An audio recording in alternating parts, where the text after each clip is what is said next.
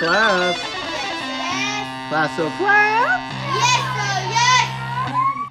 All right, folks. Welcome to Bourbon and Boxed Wine. A day in the life of a teacher. It's Halloween night, Anderson. How are you? What are y'all doing tonight? We are staying in. We're going to, well... Are you going to do like trunk or treat or town hall or anything? No, we usually do. We're missing it this year. This is our first year missing it. We're oh. going to the movies to see the new um, Freddy Fazbear's, you know... Oh, the movie. Five Nights at Freddy's thing? Five Nights at Freddy's, yeah. Oh, okay. That's coming out. How, is it coming out that, that uh, did it come out today or did it come out it, like a few days ago? It came ago? out, you know, like last weekend. Oh, okay. We'll, um, like our neighborhood, we do like a trunk or treat, so we already did that. So Daniel and I might walk downtown, go to town hall, do something like that. I don't know. Usually we just kind of just hang around here. Most of the trick-or-treaters come to our neighborhood on that trunk-or-treat night. So we really don't have any neighbors, like any kids. You know, yeah, we don't either. Okay. So what you got for us? All right, folks, this is the last night. I hope you enjoyed it, these kid-friendly episodes. I have The Appointment in the Scary Story three book. A sixteen-year-old boy worked on his grandfather's horse farm. One morning, he drove a pickup truck into town on an errand. While he was walking along the main street, he saw death. Death beckoned to him. The boy drove back to the farm as fast as he could and told his grandfather what had happened. "Give me the truck," he begged. "I'll go to the city. He'll never find me there." His grandfather gave him the truck, and the boy sped away. After he left, his grandfather went into town looking for Death. When he found him, he asked, "Why did you frighten my grandson that way? He's only sixteen. He is too young to die." "I'm sorry about that," said Death. "I did not mean to beckon him, but I was surprised to see him here.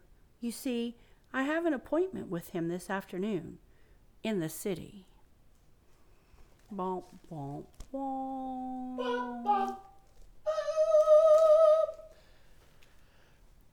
Last one. This is titled Cold as Clay. A farmer had a daughter for whom he cared more than anything on earth.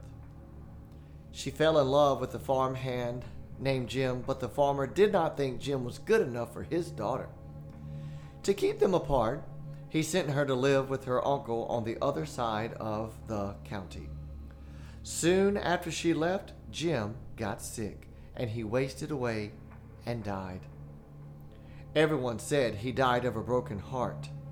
The farmer felt so guilty about Jim's death, he could not tell his daughter what had happened.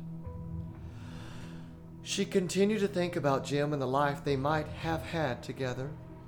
One night, many, many weeks later, there was a knock on her uncle's door. When the girl opened the door, Jim was standing there.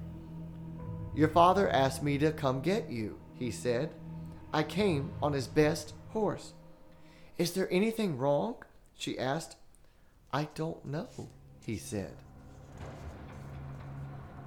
She packed a few things and they left. She rode behind him, clinging to his waist. Soon, he complained of a headache. "It aches something terrible," he told her.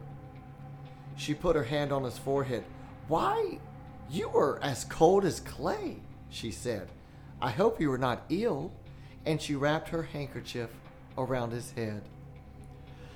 They traveled so swiftly that in a few hours they reached the farm. The girl quickly dismounted and knocked on the door. Her father was startled to see her. "Didn't you send for me?" she asked. "No, I, I didn't," he said. She turned to Jim, but he was gone, and so was the horse. She went to the stable to look for them. The horse was there. It was covered with sweat and trembling with fear, but there was no sign of Jim. Terrified, her father told her the truth about Jim's death. Then quickly, he went to see Jim's parents. They decided to open his grave. The corpse was in its coffin. But around its head, they found the girl's handkerchief. All right, kiddos. All right, my little ghouls and goblins and gremlins and changelings. I hope you've enjoyed these five nights of Halloween. No, that's not a ghost behind you. That's this Anderson over there hacking. Sorry. Sleep tight. Don't let the bed bugs bite. But if they do, get your shoe and beat them till they're black and blue. Because if you don't, the house they will haunt. And they'll come out and say, boo!